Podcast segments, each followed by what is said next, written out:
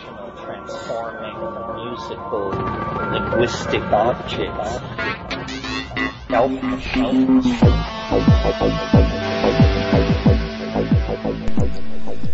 Greetings from Cyberdelic Space. This is Lorenzo, and I'm your host here in the Psychedelic Salon. Now, if you've heard our last three podcasts, you know I've been cutting bits and pieces out of a weekend workshop with Terence McKenna. The year was 1998, and the big fear at the time was that the world would come to a very tragic end with a Y2K failure. And of course, the biggest news from Washington was all about the president's blowjob in the Oval Office. You know, just like now, they were very strange days. The uh, part I'm going to play right now is actually the very beginning of the workshop. It was uh, Friday night, and the way Terence started off was to go around the circle and have everyone say something, uh, just a little something about themselves. For privacy reasons, I've edited out all of the personal statements that were made, and I've only included the comments by Terence that some of these statements uh, elicited.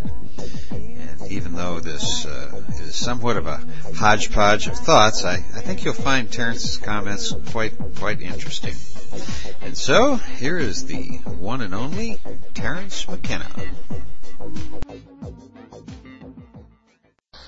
Well, welcome to uh, In the Valley of Novelty. I see familiar faces, unfamiliar faces. Uh, we these things are most interesting, at least to me, when they're directed by the agendas of whoever's present.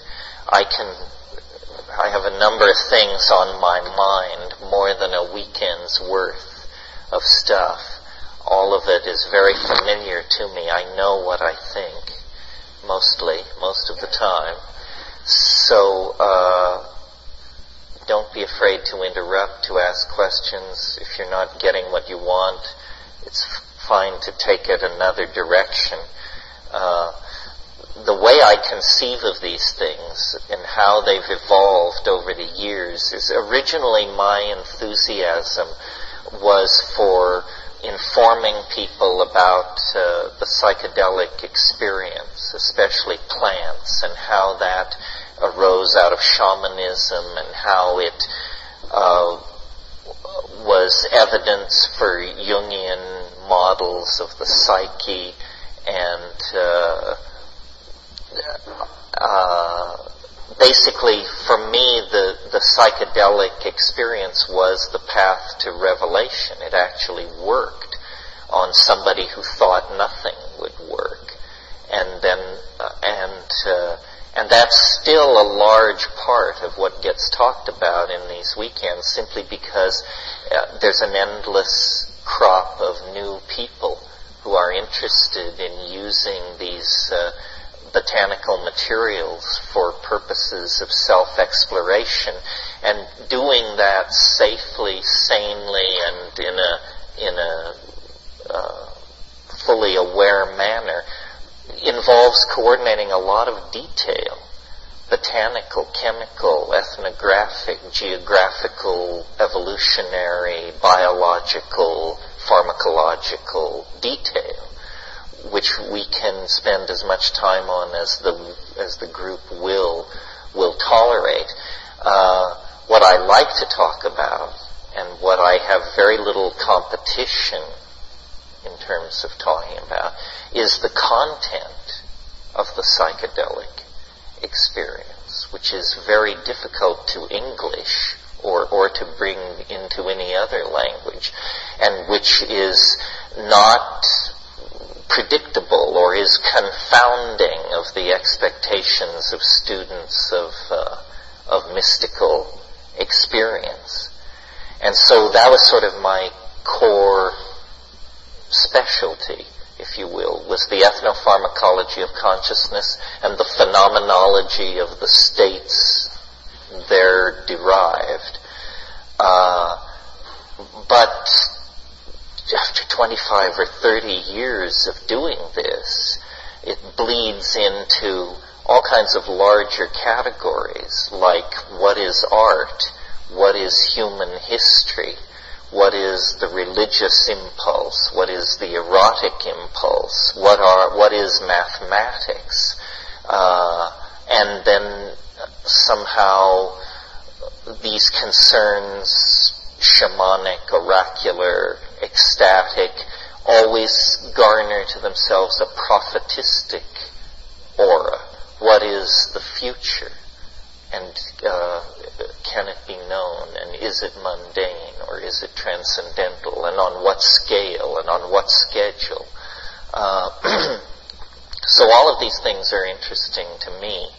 Uh, my personal history, if it matters, uh, I grew up uh, in a very middle class family in a very small town on the western slopes of Colorado, which is about as white bread culture as you can uh, possibly achieve. Uh, was a very stable environment to be brought up in. It was the 50s. It was all, uh, you know, tube furniture and bad television. And, uh, but the ground I happened to be fortunate enough to walk around on, uh, had clamshells 150 million years old scattered through it, dinosaur bones, extinct fishes, and I, as a kid, I was a loner, and I spent a lot of time in these dry arroyos and uh, washes where these fossils and stuff could be found. And then, people informed me of the age of these things. And I can remember when I found out that a million years is a thousand years, a thousand times it was like I got it. I mean, it was the largest thing I could get at that stage of my conceptualizing reality. But then I suddenly the the the reality of the size and scale of nature snapped into focus for me. And I've been thinking about this recently because uh, one of the things you'll find out about me if we get to know each other is I have a a skeptical and cranky side, and I'm forever puzzled by why people believe some of the seeming to me dumb things that they choose to believe. And, and I spend a lot of time thinking about what is a dumb thing to believe and who, uh, you know, how do you judge in a shrilly competing ideological marketplace the various claims, counterclaims, nostrums, ideologies, therapies, insights, revelations that are being uh, being peddled, and uh, and so my my uh, intellectual development, if you want to put it like that, was sort of uh, scientific in the sense that it was always about looking at phenomena, testing it, trying to define its limits. The strange thing that happened to me, because I guess I eventually became involved with psychedelics, was this method of testing, demanding proof, never taking anything for granted. Normally what that does is it, it deflates reality it flattens it. It makes it industrial and existential and post-romantic and horrifying.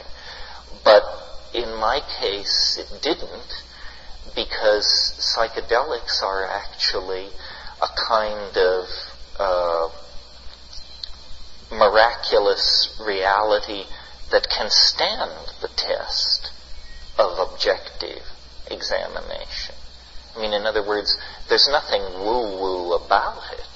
It has to do with perturbing states of brain chemistry and standing back and observing the effects uh, they're wrought thereby. And it's extremely dependable. And from a medical point of view, it's extremely safe and non-invasive. I mean, one of the paradoxes of pharmacology is that the substances which most dramatically affect the mind do so at tiny doses and with very little sequela. This is extraordinary. It's almost as though the mind in this case uh, is a phenomenon very different from the body, where, you know, to achieve major effects in the body, often uh, massively invasive procedures or large doses of invasive chemicals have to be used. Someone once said to me, referring to LSD, that if you wanted to picture at the molecular level of the power of LSD, imagine an ant that can rip the Empire State Building apart in 30 minutes. One ant. In terms of the scales and the sizes of what's going on, that's an, a reasonable analogy to the power of LSD.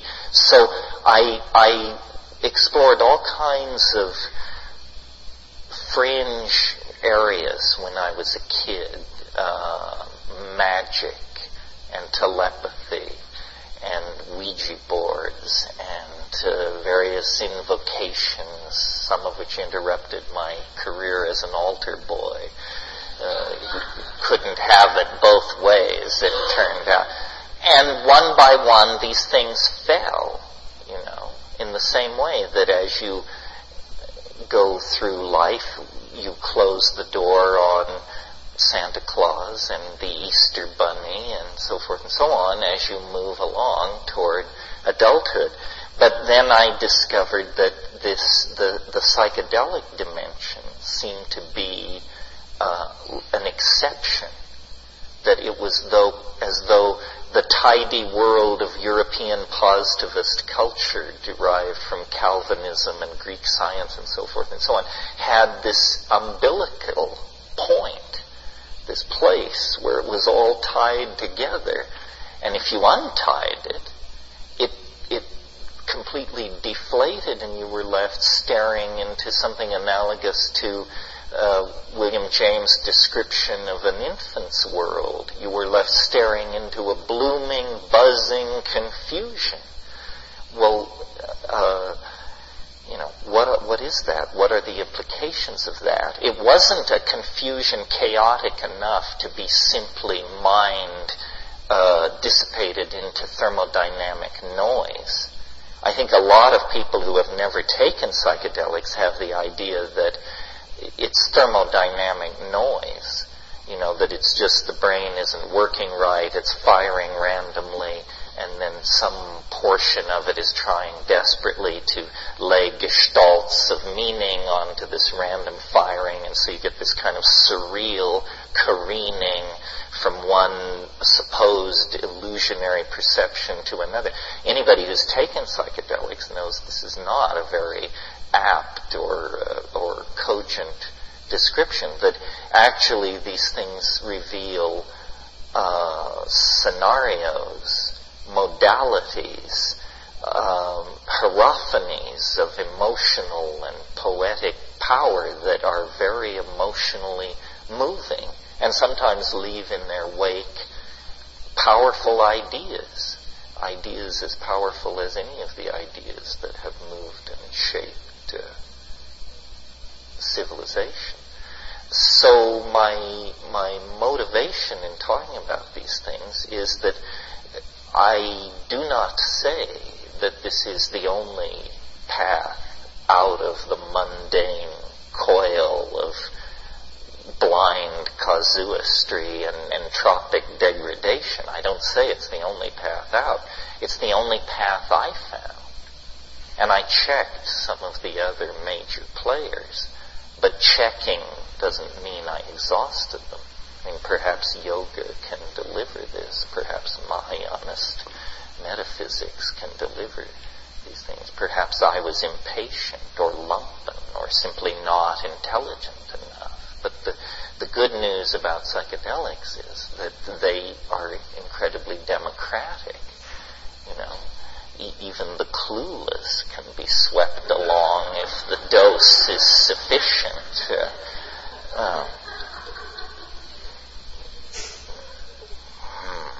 yes. Well, so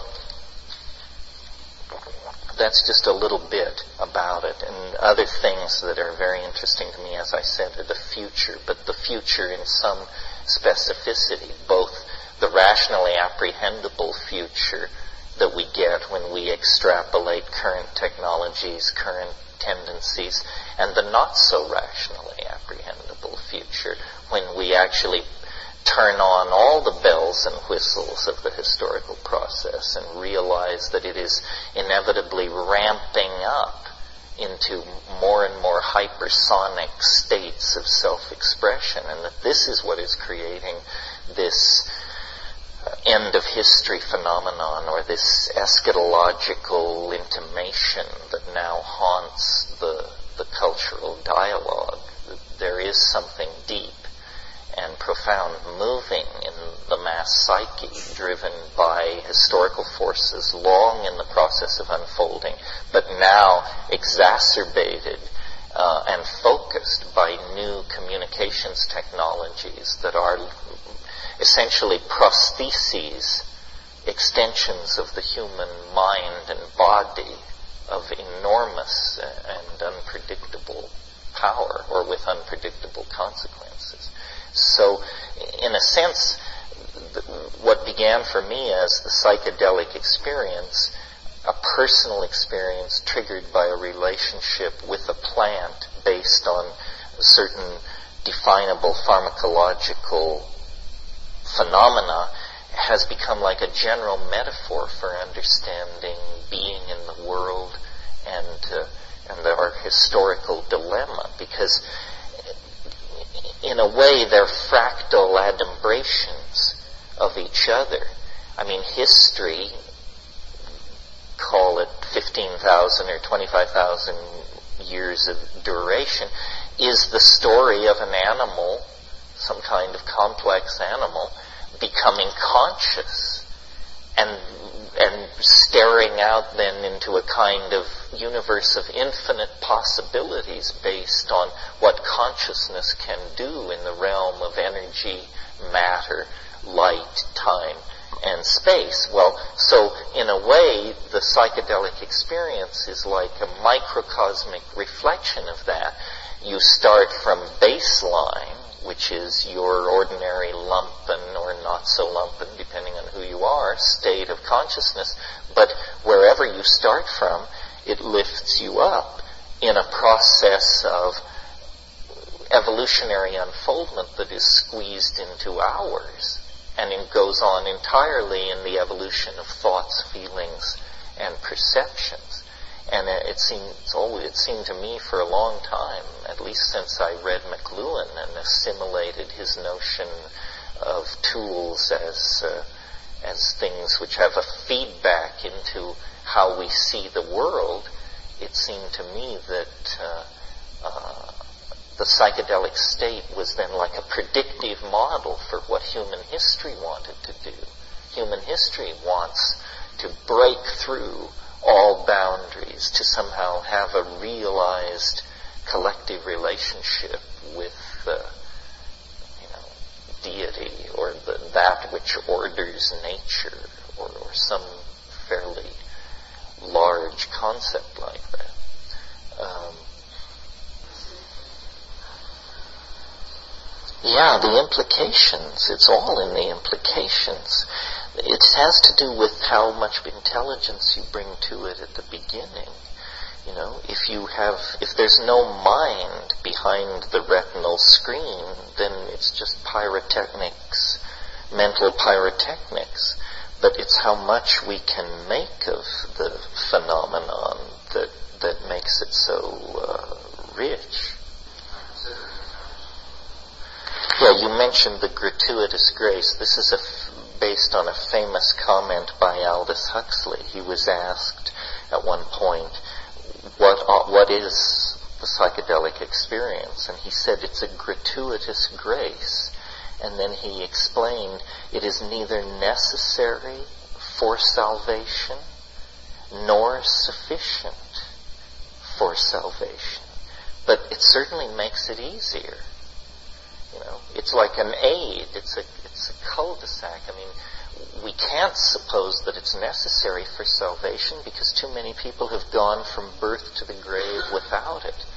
But it's one has attained a very fortunate incarnation, I think, to be in a culture, in a place, in a time when psychedelic knowledge is available. And it's a kind of paradox that in our own time, meaning in the last hundred years, all this information has arrived uh, in our laps as the hubristic enterprise of white man anthropology carried back all these medicine kits and mojo bags and sacred plants and so forth and grew them in university botanical gardens and kept the stuff in locked drawers. Uh, it was like a Trojan horse brought inside the city walls of Calvin's Troy. And, you know, now the genie is out of the bottle. I'll have to restrain myself for these long exegetical comments uh, on each person's. Uh, yeah. Yeah, I'm interested in all of this too, the rising paranoia and what it means and how to come to terms with the what I call the balkanization of epistemology, the fact that the world isn't whole large groups of people no longer demand that the world even makes sense. They're operating on synthetic ontologies that have risen above the concept of mere sense.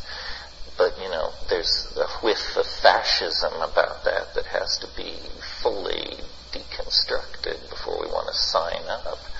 Yeah. Well, I have answers for all three of your questions, uh, but it would take a while to unfold it. But as far as this last question is concerned, the official answer is because it came with the conquest. That the um, that the Stropharia cubensis, the Psilocybe cubensis, only prefers the dung of Bos indicus cattle. So it was so associated with the cultural genocide brought by the Spanish conquerors. And this is the same reason given why in Mexico, though there are in in the Mexican situation it's a little different. You actually have an indigenous population of native mushrooms, but you also have the San Isidro, the the cubensis, but it's considered inferior when it isn't by any chemical uh, index. So I think it's a deep association to the conquest is the only thing I can figure. The other thing may be, and this is a more that I gave you the official answer. Then here's an answer based on my own experience. Uh, though I know that some people combine harmine with psilocybin, when I have done it, it has scared the socks off me. Uh, it seems an unfriendly combination for me. Now, the way I did it was I took half a dose of ayahuasca and half a dose of mushrooms. Do not do this. Uh, if you must combine these two compounds, I think the way you want to do it is take a fairly substantial dose of um, an MAO inhibitor, either Peganum harmala seeds or the Banisteriopsis, and a very light amount of mushrooms. But the 50-50 combination was one of the longest evenings I've ever spent. Um, and if I seem not to be going to answer your other two questions in the course of the weekend, remind me, because yeah, I'm keen to to get to both of those. Yeah. Co- community and connection. Yeah, it's important for all of you to notice everyone who's here because we've our agenda has triumphed so completely culturally that we can't tell ourselves from the rest of the population as we could in the 60s. So it's only at moments like this when we emerge out of the darkness uh, and show ourselves to each other. And I will sail on to the next uh, New Age watering hole or institute or whatever. But you should all realize that probably whatever you're looking for, someone in this room could help you out if you could but figure out exactly who it is and uh, what it is you're looking for. Yeah.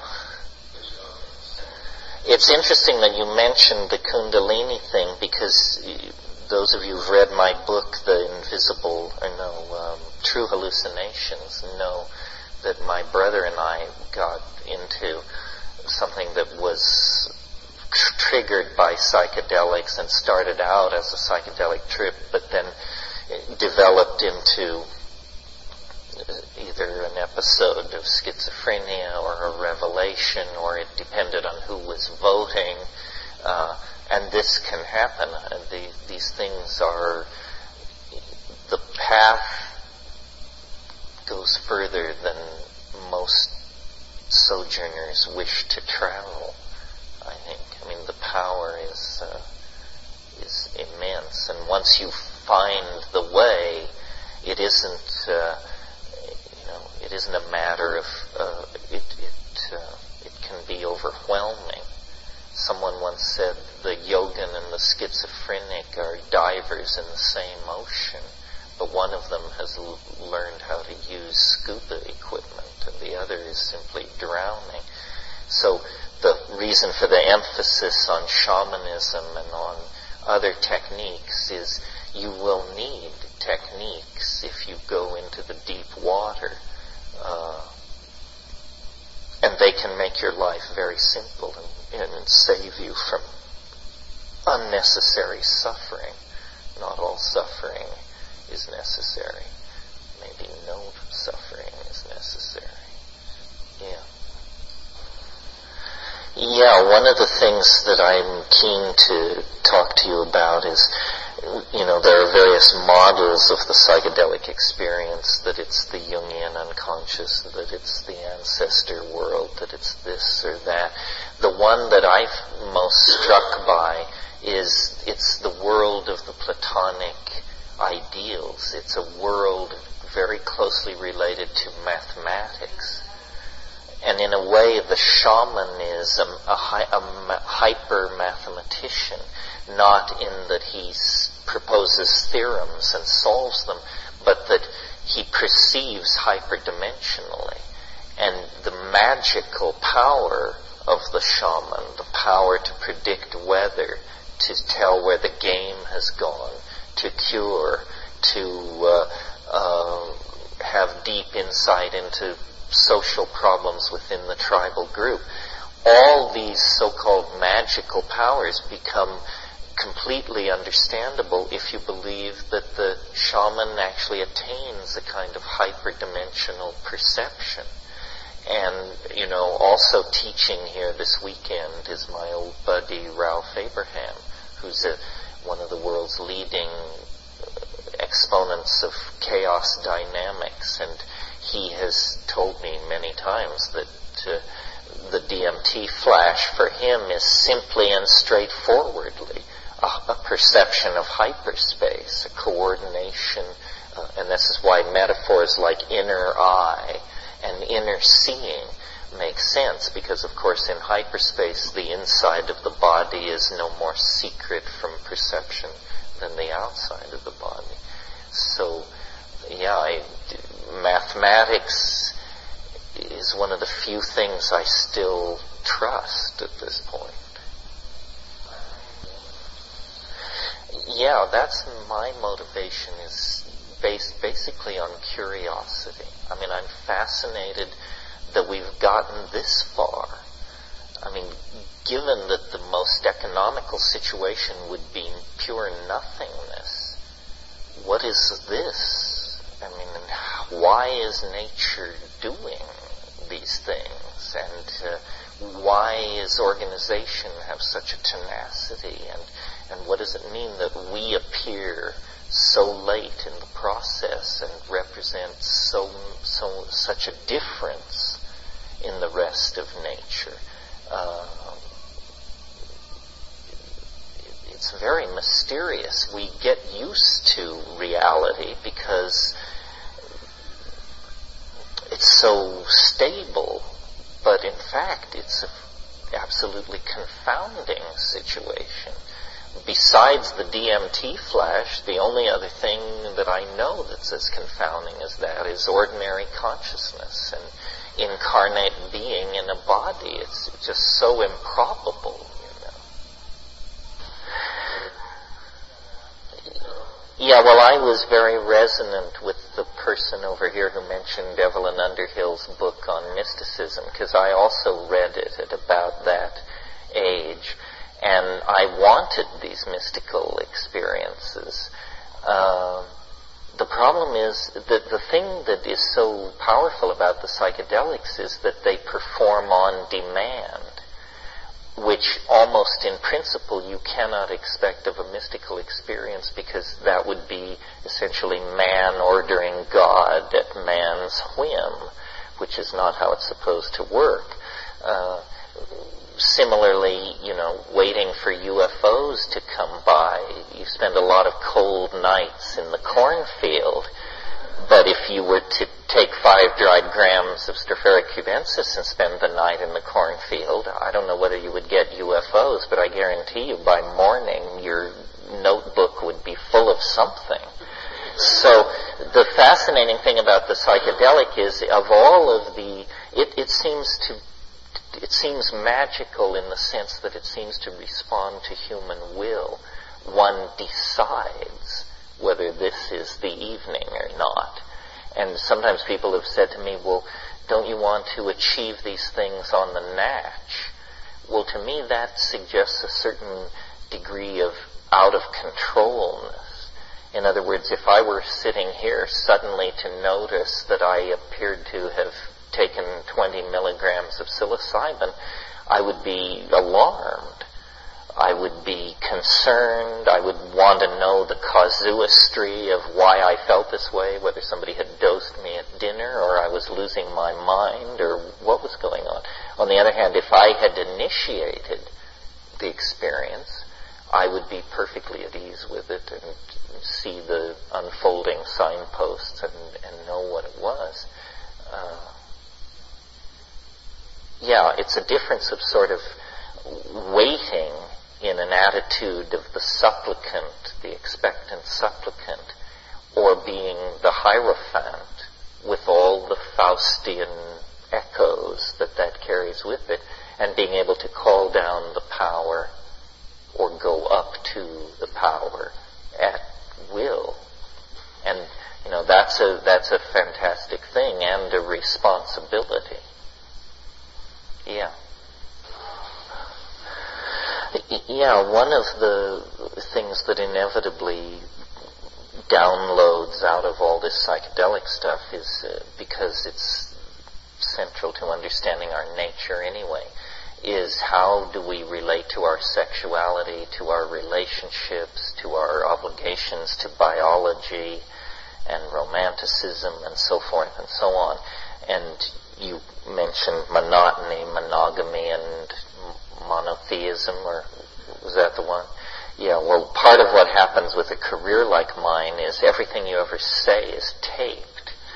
So then your ideas may change over time, but people will listen to an eight-year-old tape, a six-year-old tape, and so you're like imprisoned or liberated. I haven't figured out which, because you you must account for every opinion you ever held even if you no longer hold it. Uh, the toughest thing to figure out is relationships. It is the yoga of the West, but it's harder than yoga.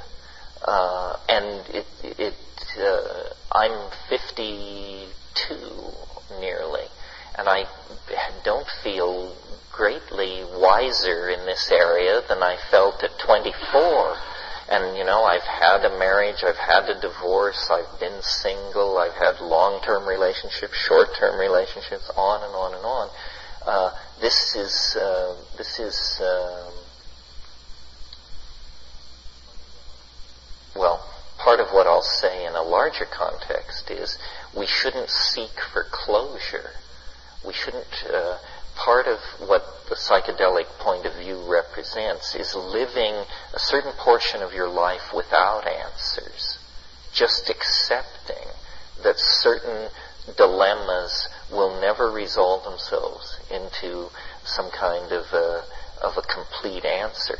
That's why psychedelics are so different from any system being sold, from one of the great elder systems like Christianity to the latest cult out of Los Angeles.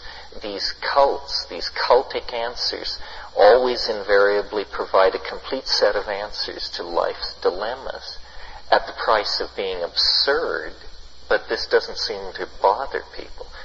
So part of what being psychedelic means, I think, is relentlessly living with unanswered questions. And this relationship thing, this is the heart of the alchemical furnace. This is where the coincidentia oppositorum is, is a fact in your life and, uh, and my life. And I don't know whether psychedelics make it easier or harder uh, to come to terms with that. They certainly reveal its many facets uh, with, with incredible and sometimes bewildering um, clarity. Yeah. The, you know, it's a frustrating situation because the literature tells you that DMT occurs widely throughout nature, distributed through grasses, uh, mammalian brain tissue, um, leguminous trees, um, rubiaceous plants, but when you actually go to try and get it out, you encounter two problems. Either it's spread very thin, or, that's the, if it's spread thin by simply gross overwhelmment, you can get it out. But the other problem is it often occurs complexed with other tryptamines of very nearly the same molecular weight and they have activity you don't want, cardioactive activity or like that. So practically speaking, in my own experience, the cleanest source of DMT is the Psychotria viridis. And uh, if you can get hold of it and grow it, you will obtain a clean source of DMT. But you basically you need five acres in a tropical country to do it right. Uh, that's why I have five acres in a tropical country. what? Well, it is Schedule 1. Uh, oh, pardon me? Yeah, all DMT is Schedule 1, but there's a weird catch-22 around that. I mean, we all contain DMT. So, you know, it's like the universal holding law everybody's holding. Everybody is potentially out from under the umbrella. The, probably, though you may not wish to hear this, the shortcut, the easier path, is to just pull your, tighten your belt and learn organic chemistry and make it then from scratch or, you know, from tryptophan or indole or something. Uh, but it's a puzzle why there is so little DMT because as a synthetic process, it's not that difficult. It's certainly far less difficult than making LSD or something like that. But it's vanishingly rare in the underground. One reason for that may be, you know, if you sell somebody a gram, they may leave a significant portion of it to their great grandchildren this is not a drug of abuse where what people like are drugs where you sell somebody a gram at 8 in the evening and at 11 o'clock they're beating on your door to buy two more. This is not like that. Uh, uh, you know, it, it is. You mean what is it doing there? It's not really well understood. The people who identified it, their best guess was that it had something to do with very rapid shifts of short-term attention. In other words, a shot is fired, everyone in the room turns and looks in well under a second. That is possibly those shifts of attention are mediated by DMT. The fact that uh, that it is so dramatic as a psychedelic experience, but goes away so quickly, makes it an ideal chemical to use in these kinds of short-term reactions where something spikes and then very rapidly returns to its baseline. But what it's really doing in human metabolism, we don't know. Uh, DMT, like many psychedelics, competes with serotonin for the serotonergic bond site. Um, interesting then that drugs like Prozac and Zoloft, these new antidepressants, they also relate to, though in a different way, the serotonergic system, one of the four major neurotransmitter systems that operates in the human brain. Uh, it's no surprise to me that these extremely effective antidepressants are emerging out of uh, meddling with serotonergic chemistry. DMT, many people experience it as orgasmic or ecstatic. Uh, ecstasy is not simply joy. Ecstasy is an emotion of very great complexity that hovers almost on the edge of terror sometimes. But uh, uh, you know, we could speculate that the orgasm is an interesting phenomenon and what is the chemical basis of orgasm and why does it occur at all? Uh, since in many animals it doesn't occur. And in fact, as you advance in the animal phylogeny, orgasm becomes more common. Well, it's, uh, I would bet that the chemistry of orgasm, the chemistry of DMT, the chemistry of mood alteration, in the next five or ten years, this will all be uh, pieced, you know, deconstructed and understood. I mean, the recent flap of, of Viagra will be as nothing when a drug is discovered which causes orgasm.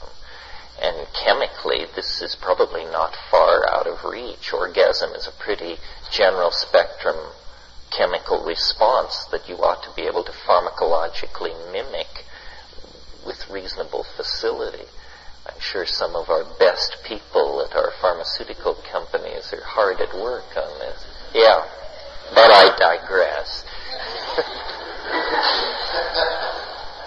Before we get to prayer, uh, would you talk a little bit about facilis? Oh, as a source of DMT? If you can get it, I mean, Mimosa hostilis is at least as exotic as Psychotria viridis seeds are sold by some of these seedsmen.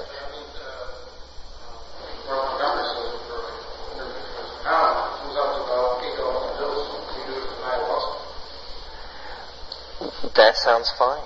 It, it's, uh, I mean, I'm not commenting on the price, I'm commenting on the pharmacology. If you take two grams of Peganum harmala seeds well ground and a sufficient amount of the root scrapings of, uh, of Mimosa hostilis, which is the Brazilian species, and then the conspecific Mexican species is uh, Mimosa tenuifolia, tenuiflora. Uh, as far as we can tell, chemically these things are equivalent. That works. Basically, if you're serious about pursuing this, you need to get into the habit of growing things and gardening, or you need to sharpen up your chemistry chops and actually become a synthetic chemist.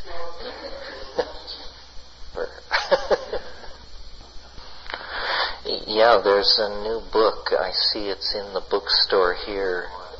The Maya Cosmogenesis 2012, John Jenkins' book about Mayan archaeoastronomy. If you're interested in all that, his book pretty much put, you know, lays it out in greater detail and in a more scholarly fashion than anybody else has done, because there is a lot of loose-headedness around when it comes to talking about the Maya. But this guy is a very good scholar and is, as always the case, the real truth is more astonishing than any myth. So if you're interested in all that, uh, check it out. And we will talk about the Maya and the time wave and the millennium and all of that stuff in the course of the weekend.